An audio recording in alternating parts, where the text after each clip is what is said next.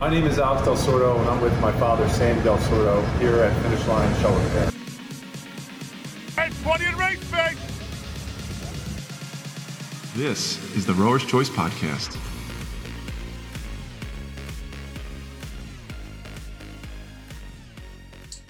This is Alex Del Sordo at another Rower's Choice podcast Zoomcast thing. We still haven't figured out a name. I blame CJ. He needs to come up with a name for what we are doing. But I am with um, I'm with I'm with an, an, Olympian. This is our second Olympian of all time. I'm really excited about this one because this is a U.S. Olympian. This is Luke Walton, the uh, Olympian from the 2004 cycle. He is the founder of Rowers Academy, which we'll be talking about in a bit and also a former executive director of my favorite regatta outside of the Charles, the uh, Crew Classic out in San Diego. So, Luke, welcome to the Zoomcast podcast thing with Rower's Choice, man. Thank you for being here. No, thank you very much for having me. And uh, uh, when you say uh, second Olympian of all time, I wouldn't call myself an all-time Olympian. Uh, you know, as I didn't, I didn't medal, I participated, uh, but uh, it's better you know, than me of all time. Second, second, second, all, second Olympian that we've ever had on Rower's Choice. So this is a big deal for me, um, especially that 04 cycle, because there are some guys that I look up to still today that you trained with. But I want to go back to when you first started rowing. So walk me through your experience from the first stroke you took to that Olympic cycle in 2004. Yeah, absolutely. Uh, just to start off, the first stroke I took I flipped an open water single. Literally, nice. that was the first, very nice. first stroke that that I ever took. Um, I was hooked in that moment. Uh, it was the San Diego Rowing Club. Uh, I it was the summer between my sophomore and junior year. I was burned out from swimming. I was a swimmer beforehand. Really, just getting tired of seeing the black line, the sometimes blue line on the bottom of the yeah. pool, very isolated. And I decided I needed something different. My brother, my younger brother, had been rowing already at the San Diego Rowing Club. And so he suggested that I come down and give it a try. So I went down there. The coaches gave me a single, pushed me off the sand and off the beach there. And with no instruction, just said, go for it. And so I did. So I flipped the single and I got right back in. I then they gave me a little instruction. I took a few more strokes, flipped again, fell out, back who, in. Who was, who was who was your coach at that point? Like who? who Aaron Pollock, Aaron Pollock, uh, and Andy Drilling. And Andy was the uh, novice coach, and Aaron was the varsity coach. Aaron rode the leg sled. He rode the coxed pair oh. in the Barcelona Olympics. So um, big dude, strong dude, uh, Washington guy uh, I loved him at first, but then I went to Cal, so you know, you know, uh, the Cal Washington rivalry comes through sometimes. But um, I was hooked. I was absolutely hooked, and and I decided that I was going to choose rowing. And I was supposed to be swimming. I was doing well in swimming, so I went back to the high school coach, and and that was one of the harder conversations I've had in my lifetime. I mm-hmm. Walked in and told the coach, "Hey, I know you're relying on me in the 200 and 500 freestyle, but I'm going to row this year." And I'll never forget it. He simply said, That is the dumbest thing I've ever heard. you will never amount to anything in rowing. Wow. And that was that was the first time that anyone had told me no, not, hey mom, can I have some more ice cream? And mom says, No, you, you had enough ice cream. It was more along the lines of you're not going to be able to do something that you want. So I went back, spoke with my parents. They asked me how did that make you feel? And I said, ah, oh, you know, it makes me angry, it makes me frustrated. And instead of, and I credit my parents for this decision because it was a great decision on their part. Instead of my parents marching me back down there and the two of them standing between me and the coach, you know, standing in front of me, how dare you speak to my child this way? They, they totally wrote him off. And that was the end of that. And they just said, okay, well, if this upsets you and angers you, then how are you going to use it? How are you going to use it to move forward? And then we had a really, really uh, um, straightforward and honest conversation about the fact that, hey, Luke, you're a good student, but athletics is probably going to make the difference. Are you sure you want to switch from swimming to rowing? And I just loved rowing. I just loved it. There was no way I was going to do anything else. So I took the risk and uh, and I rowed, and it turned out to be probably no, not probably, definitely the best decision I've ever made in my life. Yeah, I mean, you're you're doing it as a profession. So you this is what what years is are, is this happening now? Uh, oh, this was a long, long time ago. This was uh, ninety fall of ninety five. Yeah, fall of ninety five. Wow, summer ninety five, fall of ninety five. Yeah. And you graduated high school in ninety eight. Is that ninety seven? Spring ninety seven. Okay. And then uh, I was uh, University of California, Berkeley, entered the fall of 97. So now, freshman now, year so was then, 98. So then Gladstone was your coach? Oh, yeah. Oh, yeah. I mean, Cal Bear, I mean, and then was was Mike Wallen? Um, no, I guess you saw Mike Wallen your senior year. No, Mike was there. He was uh, two years.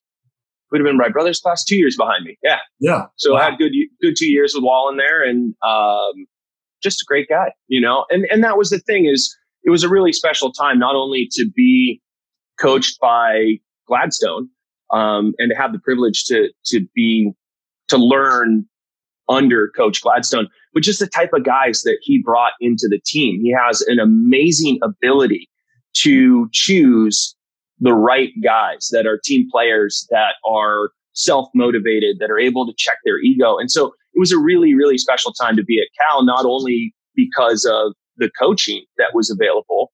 Um, and I also had Craig Amerkhanian as my my freshman coach. So um, so that was an incredible experience as well. Um, but not just because of the coaches that were available there. It was also the guys, all the all the guys uh, that that came through the program. Uh, I want to point something out because I, I, I, I, am a historian of U.S. rowing. Like I, I'm obsessed with it. So you rode, you rode Resolutes, which I'm building now. So I'm really proud of that.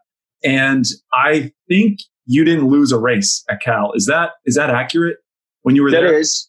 I, through, That's insane. How do you not bring that up in, a, in an interview? Yeah. I mean, come well, on. Like, we're gonna. I'm gonna put a caveat on here because in case any of the guys from Brown in my era uh, are watching this video, um, say domestic competition because freshman, sophomore, junior, senior year in domestic competition, yeah, won every heat, semifinal, and final that we lined up for. Um, and I say we because I do have the distinction of making it through all four years without a loss, but and the boats kind of changed their composition and dynamic through that time. But eh, it's not a it's not a something that I would have been able to do on my own, right? I was oh, very fortunate not. again because of the guys that I was around to to be part of that. And um, I will put the domestic caveat on it simply because um, in the summer of 2000, uh, a few of the guys from our varsity were not able to make it overseas to go to Henley because they were training for the Olympics.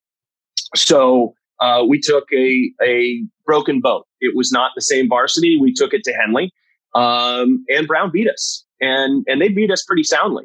Um, and those guys, uh, very very honorable guys. I mean, they just they almost didn't accept the win because we were there with a boat that wasn't the varsity that they raced wow. at the IRA. I mean, they, you know, and then they went on to win the thing and, and beat the, you know, if I remember correctly, it was a long time ago. You know, my memory's a bit scattered now that I'm old.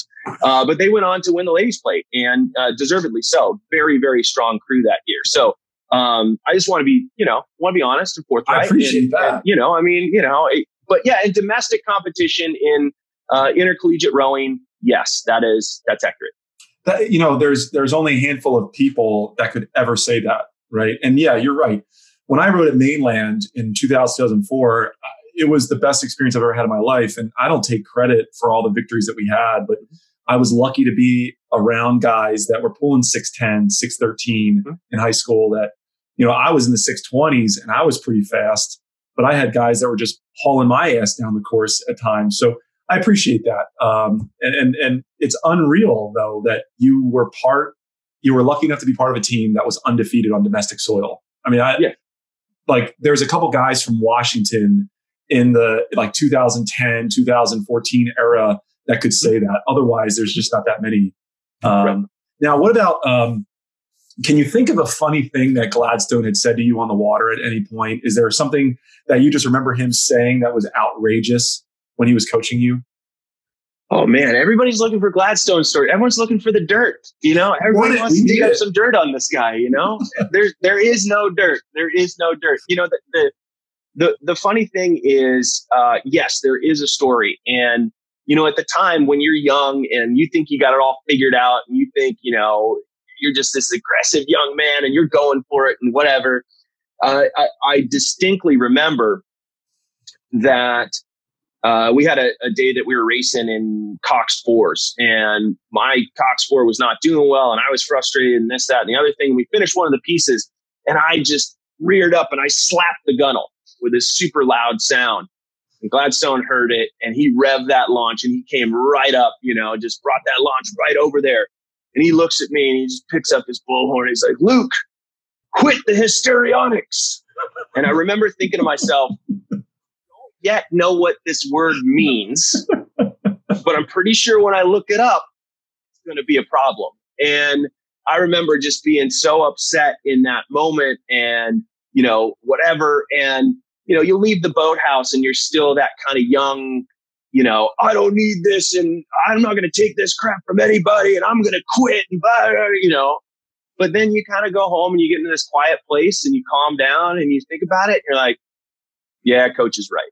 Yeah, oh, coach is right. I'm I'm I'm over the top. I'm I'm being a little bit of a prima donna right now. I need to I need to walk this back. I need to calm down. And I, I think Gladstone has an incredible ability to help young men navigate their ego and their um, it, you know any sense of entitlement they may have. Um, Gladstone is incredible in his ability to help young men navigate through that and understand how to ego check and understand how to check entitlement at the door. And you're part of a program with Gladstone where you realize that at any time there is mobility in the program.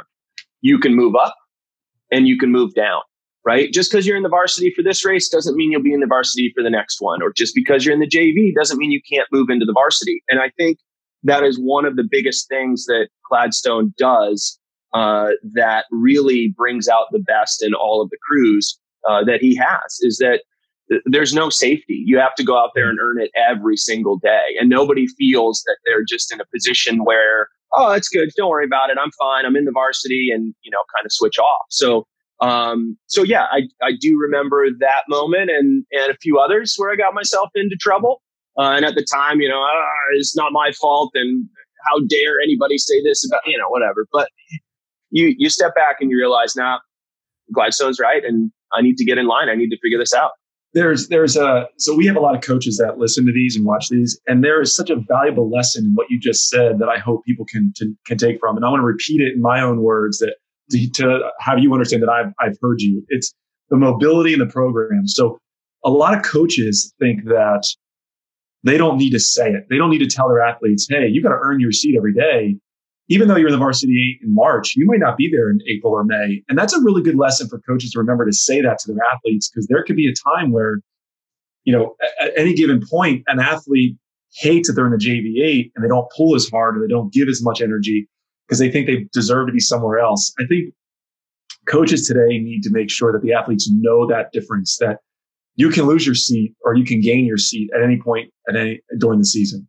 Uh, and, and like I wrote down, nobody feels comfortable. Like you never feel comfortable to be in your seat. You know, you want to obviously be in the varsity eight, but once you, if you know that you can get there, if you're not there, that's a lot of motivation to keep going, right, and keep trying hard. I love that, um, and I and, I, and I hope athletes know that too, that they can, they can, they can navigate their own position in the team at any point in time, right? And and I think I think coaches and athletes sometimes confuse transparency, right? We're always talking about, you know, certain programs talk about there needs to be more transparency, you know, between what the athletes perceive and what the coach is putting out there. And, and, you know, I, I think that word transparency, I think it couples with the idea of mobility that coaches who find themselves in a situation in which their athletes are saying this doesn't feel very transparent are actually coaches that aren't promoting an environment of mobility, either upward or downward.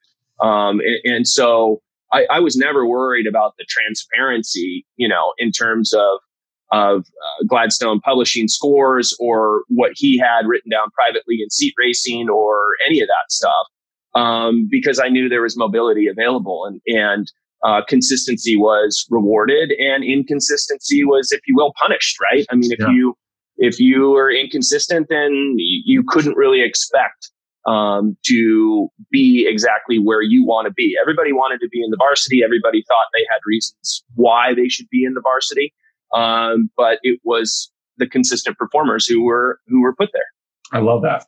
Now, all right, so you get out of you get out of Cal and you spend four years training for the Olympics. What what what was that experience like for you?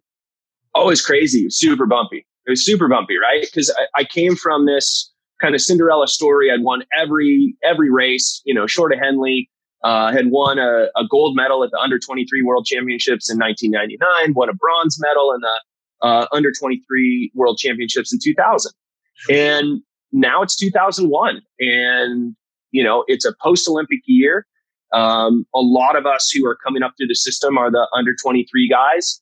Uh, and we started that cycle. And I had the privilege in 2001 of making the eight and racing in the eight. And we missed a medal in Lucerne at the World Championships. Um, I was a fifth year student at Cal. Uh, I, uh,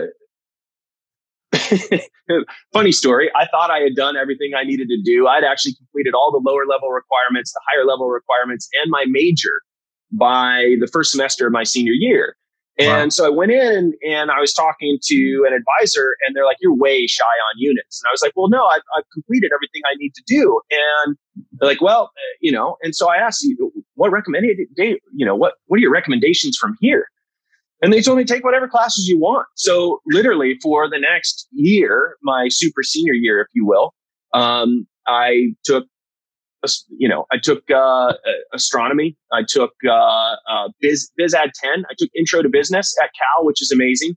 Uh, I took that pass fail while all these freshmen were trying to get into the business program, and I got to say every day, "Hey, isn't it great? We're learning business. Isn't this fun?" Uh, they hated me. Um, but so, anyways, that's that's a side story. So I trained uh, predominantly on my own in that year. I, I got to row from time to time with guys and and and but mostly, you know, that time was spent on my own. Um, looking back now, I can tell you very honestly, I let it slip a bit. And so when I came back in the summer of 2002, um, there, that was a problem to, to return to the Princeton Training Center, uh, less fit than I had entered in 2001 was a problem.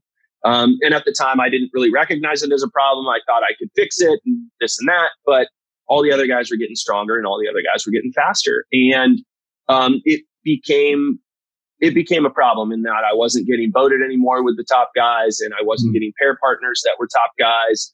Um, and you know, it, it, was easy at that time to be young and pass the buck. Mm-hmm. Oh, you know, Teti this and Teti that. No, no, no, no. The guy's running a program. The guy's running a program, and I showed up less than. Um, I showed up less than I was the year before, so I shouldn't be rewarded for that. And that actually turned into a bit of a spiral and the and the center wasn't working for me. It just wasn't um it, it really wasn't uh, going the way that it, that I was hoping. And so I washed out of the Princeton Training Center. I, I remember I, I mm-hmm. called Mike in the uh, fall of 2002, winter, like winter of 2003. And I said, Mike, this just isn't working. And I don't know what my next move is, but I need to leave the center. And what was that? So, so this is interesting. So, 2000 to 2004 was the strongest four years U.S. rowing had, right? Oh we, yeah, we lost the Olympics. We're going after the gold. We won the gold in 04. So you're part of this cycle of like uh, pure animals, right? I mean, the guys sure. that were training those four years were the fastest four got four years that we have seen outside of the 97 yeah. and 99, yeah. you know, world championship. So when you you're you're off, and like you said, like I just kind of want to get the your, your psyche here of what was going on. So you you were winning everything with Gladstone and guys that were Olympians, and now for the first time in your life, you're getting fucking smoked. You are getting yeah. beat down, right? What yeah. was that two months of? So call it November of 2002 to January of 2003. What was going on in your head, and how are you either a staying motivated or B, what were you saying to yourself every day in preparation for you realizing that you just had to leave? Like, what was those two months like? Yeah, I mean, in the in the summer of 2002, the the you know the eight was selected. I really wasn't a part of that. I didn't make that selection. Um, that was a bit of a devastating blow. I wasn't in contention for the straight four. I made the Cox four and rode the Cox four uh, in 2002, and that was my first time rowing with Artour uh, Samsonov, who would become my eventual pair partner. Um, and we, you know, that was a rough summer in Seville, and and that boat didn't didn't go so well. Um, it wasn't terrible, it wasn't great, but it, it wasn't wasn't why we were all there. Mm-hmm. Um, and so we came back from that, and then we started to get right back into fall training and fall rowing. And I was already a little deflated and defeated. I wasn't getting voted with the guys that I was hoping to be voted with, you know, the top echelon guys or even middle of the pack. And and so um, it was it was very deflating. It was very frustrating. It was confusing. I mean, there's just you go through a myriad of different emotions and mental states trying to figure out how it's, you know, how to work through it. And it just became apparent that Mike Mike Teti did not see me as someone who is potentially going to help him, or more appropriately, help the United States do exactly what they did in 2004, which is win that gold medal in the 8 mm-hmm. and that's hard when we're young and we're focused on ourselves, right? Mike was focused on doing a job. Uh, he executed that job. That boat is one of the most amazing boats I've ever witnessed seen. The guys in that boat were were a special crew. They were they were just they were unreal. And I remember talking to Joey Hansen, and Joey started the camp system with us from you know Oregon State, clawed his way through the under 23s, and um, you know worked his way into his first senior boat in 2001. Um, and I remember a few days before uh, the rowing even started in Athens, and I remember Joey just matter of factly saying, "We're we're going to win this thing." Wow. You know, we're going to go out and we're going to win. And, and that was the mentality of that boat. And they went out and they did exactly that. They, they set their mind to it. They trained for it. They were a, just a, a, a special breed of rowers. Um, and that manifested in that gold medal. And, and, you know, you're saying that you were in awe of a lot of these guys. I, I went to that Olympics. I raced in that Olympics and I was in awe of the performance That's that awesome. those guys have had. Um, and, you know, I'll be the first to tell you there is a difference between an Olympian and a medalist. And there's a difference even further, another step between a medalist and a gold medalist. Those are all different, different things. And, you know, I, I you, get asked all the time when people find oh, you went to the Olympics, you know, did you win a medal? And my joke is always, oh yeah, they're just handing them out like candy, you know, like everybody gets a medal. It's like Oprah, you know, you get a medal and you get a medal. It's like, no, there's, there's the privilege of being able to compete at that level. There's the honor of being able to win a medal. And then there's the distinction of being able to take home a gold medal and to be the best of everyone who is the best in their country. So you know, to be the best in the world really takes something special. So, so yeah, to, to take it back, 2002, depressing, spiraled. It was tough.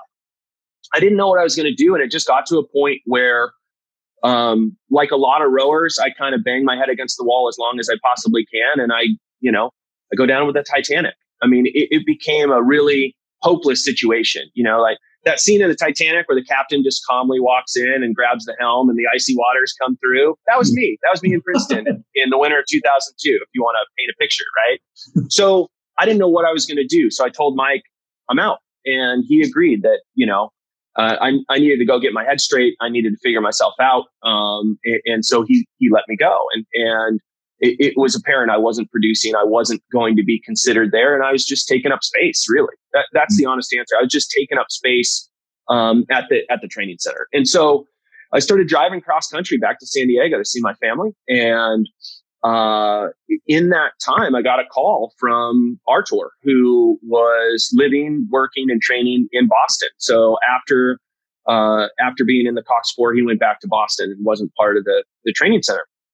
And he said that he was rowing uh, with uh, Sam Brooks from Harvard and Nick Trefishen uh, from Penn, um, both of whom I'd rode with. I rode with Sam in the 8 2001. I rode with Trip in the Cox 4 in 2002. Uh, Trip went heavyweight for, for 2002.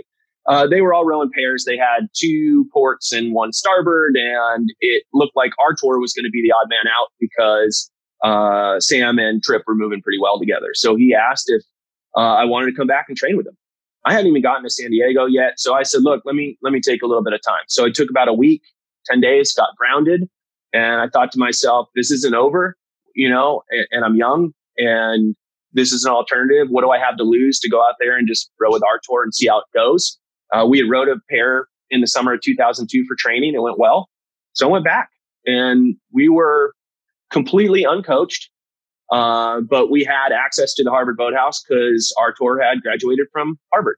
And so we took out a pair and we rode. Oh. And we rode with Nick and we rode uh, with Sam. And uh, we just rode. We just trained and it felt like it was going pretty good. Uh, and one day, uh, Charlie Butt was out on the river and he just kind of pulled up behind us and he just watched us row for a while. Whoa. And we got back to the dock and Charlie said, you know, the long and the short of it is, do, do you guys need and want coaching? And we said yes. you don't yes, say no to that. Charlie. I don't yeah. care who you are. You don't say no. We said yes. And that was uh, that was an interesting time to to be able to be there. And and so Artour and I rode the the pair together, and we we uh, qualified to represent the pair in 2003. We uh, we went to Worlds. We qualified the pair for the Olympics, so the U.S. had the right to send a pair. We were not guaranteed to be that pair, uh, and we, you know, we trained. We trained a lot. We trained in Boston. We trained with the lightweight double, um, and uh, uh, Tucker and Ruckman, and they qualified and, and they were they were headed to the Olympics. Uh, and Henry Nuzum and Aquil Abdullah, who uh, oh, qualified as well, mm-hmm. uh, they um, they qualified, and so that was our training group.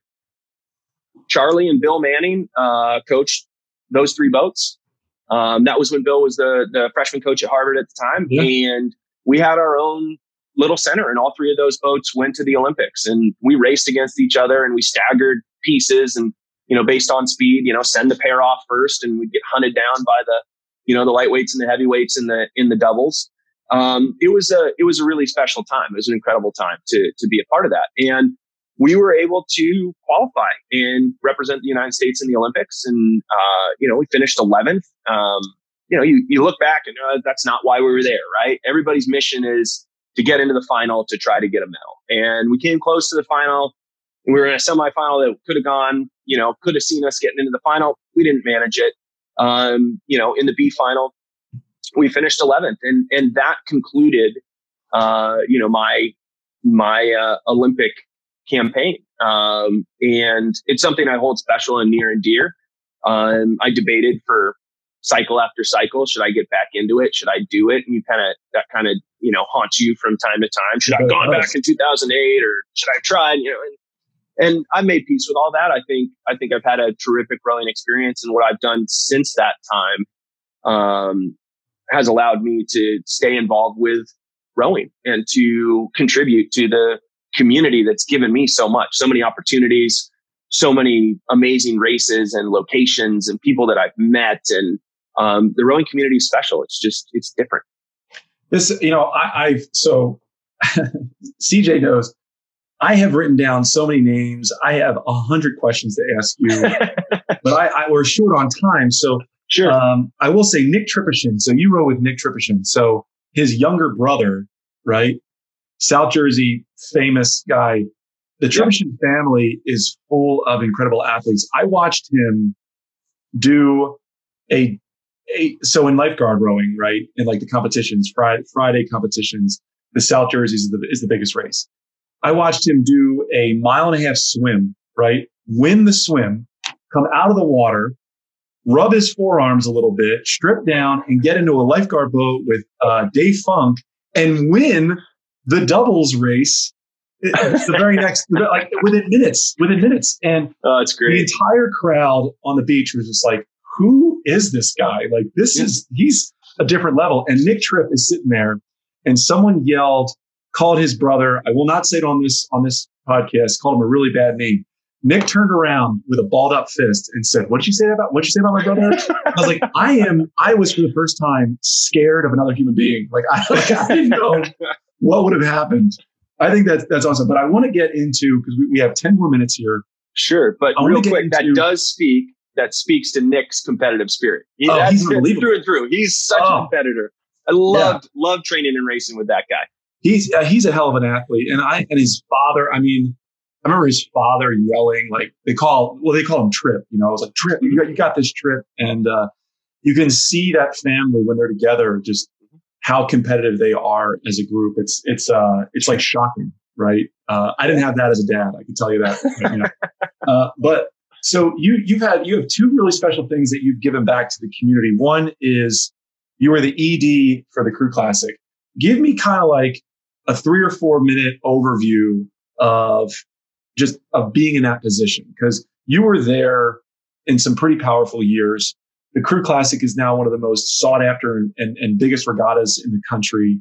Um, it was one of the first to have that jumbotron to show races from start to finish. Like, walk me through your experience there for the four or five years that you were there. Yeah. Um, so year one, I volunteered, or Oh. I was volunteered for that matter. Uh, you know, I remember being in the beer garden and gosh, this would have been like 2014.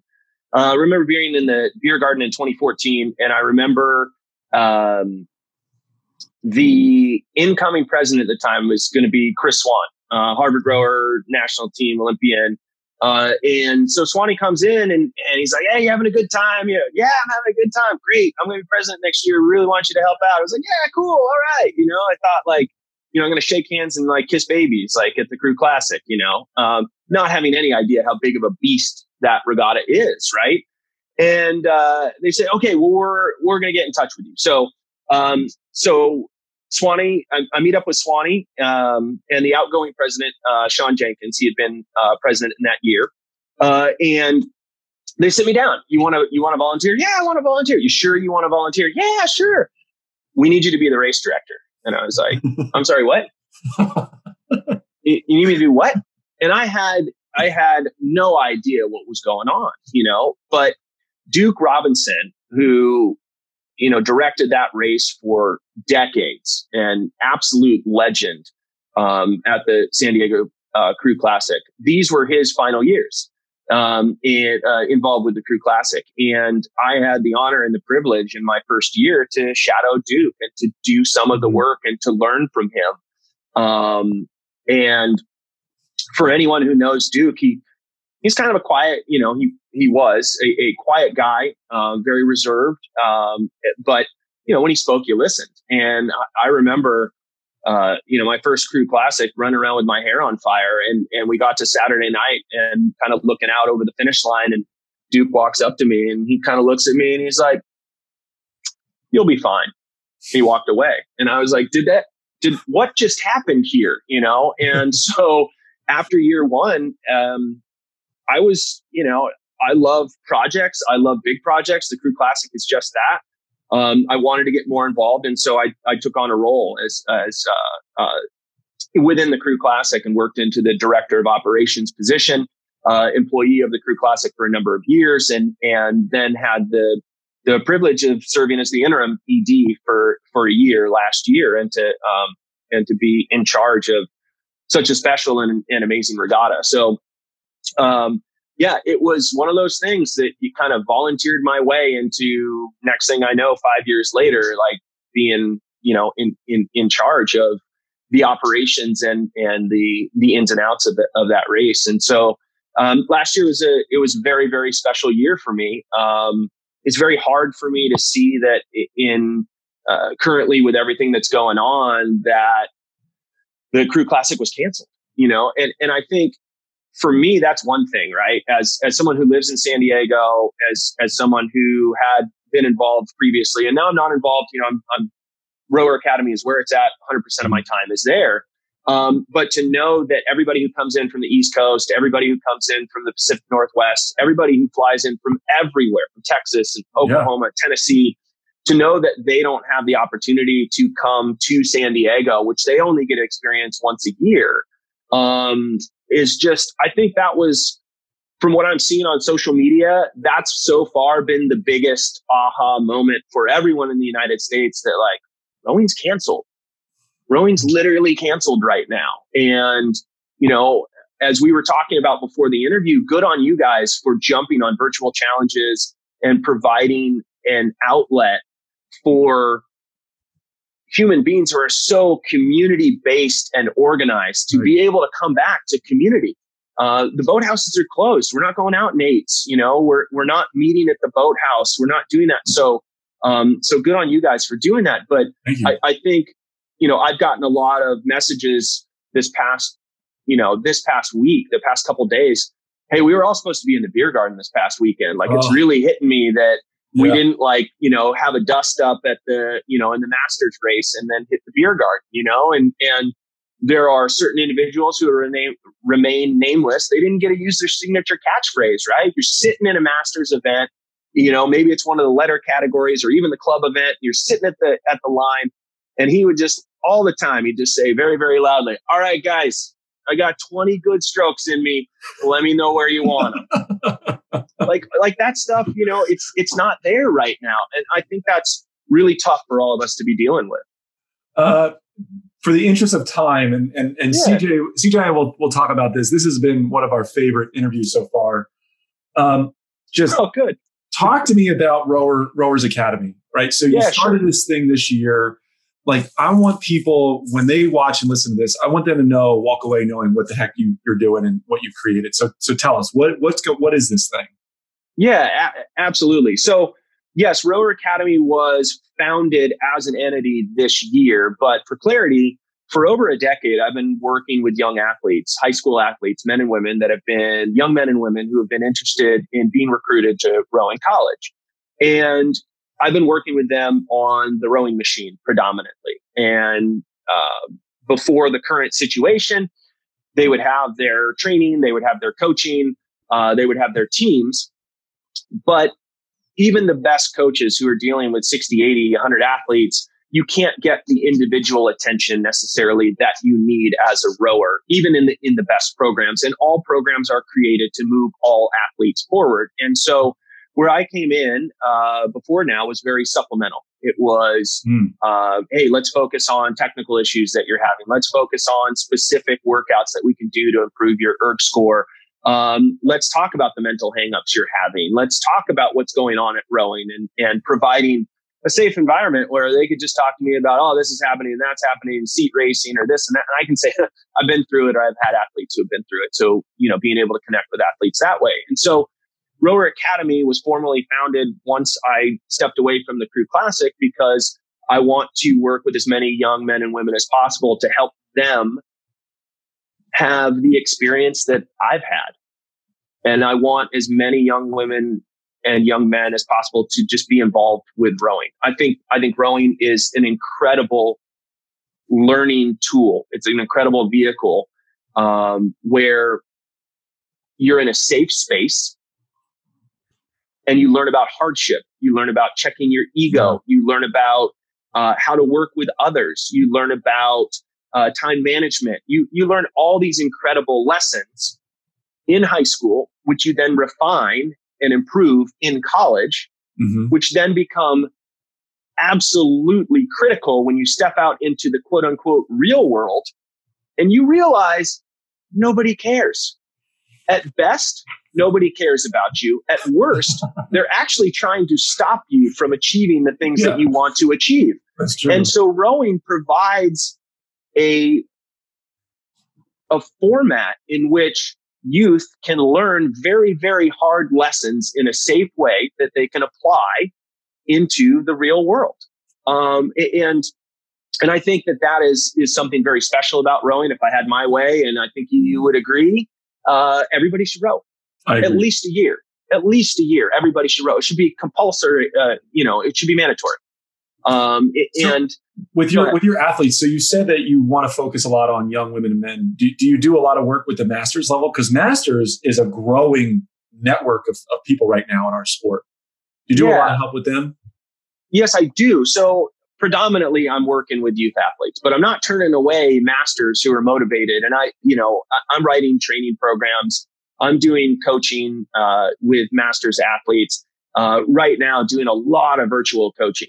Um, it's no different than what you and I are doing right here, mm-hmm. um, except they set their phone up in a way that I can see them on the rowing machine and they have their earbuds in. So, I mean, for better or worse, I'm like in their head.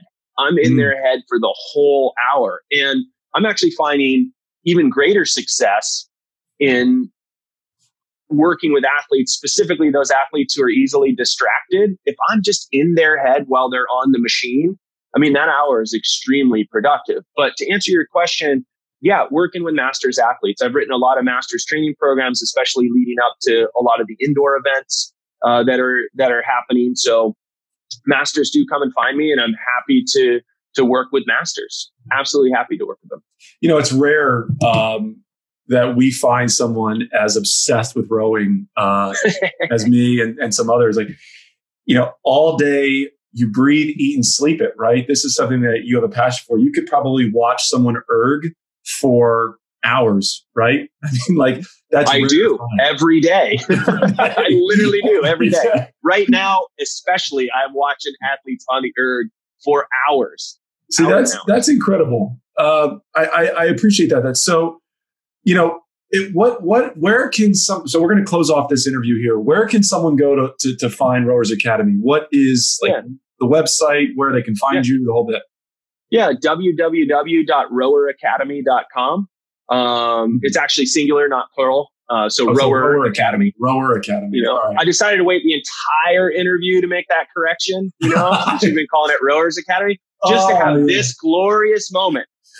You're like, oh my gosh, I've been doing that for an hour, haven't I? So I'm just teasing. I'm totally teasing. But it's row. If people do need to find me, it's Rower Academy dot com and all the contact information is there i'll get you know right back to you and and be able to to um, you know answer any questions people have. And and i just i want to get as much information out there um, and coach as many athletes as possible. I i think um, to your point i tried to get away from rowing. I tried very hard to get away from rowing. I switched to triathlon. I was triathlon coach for a long time. Couldn't do it. Couldn't get away. Here i am. I'm right back in it right? Can't can't fight certain passions and certain no, things. And so, so I'm, I'm right back in it. And, and, um, you know, happy to work with anybody who is interested in working with me. Um, I, I think I've had a profound experience, rowing experience. I want to share yeah. that with as many people as possible. I want people to have access to as much of the information that I've retained. You know, rowing for Steve Gladstone, rowing for Charley Butt, rowing for Tim McLaren, uh, you know, Rob Baker uh, at Cambridge, rowing for Mike Teti.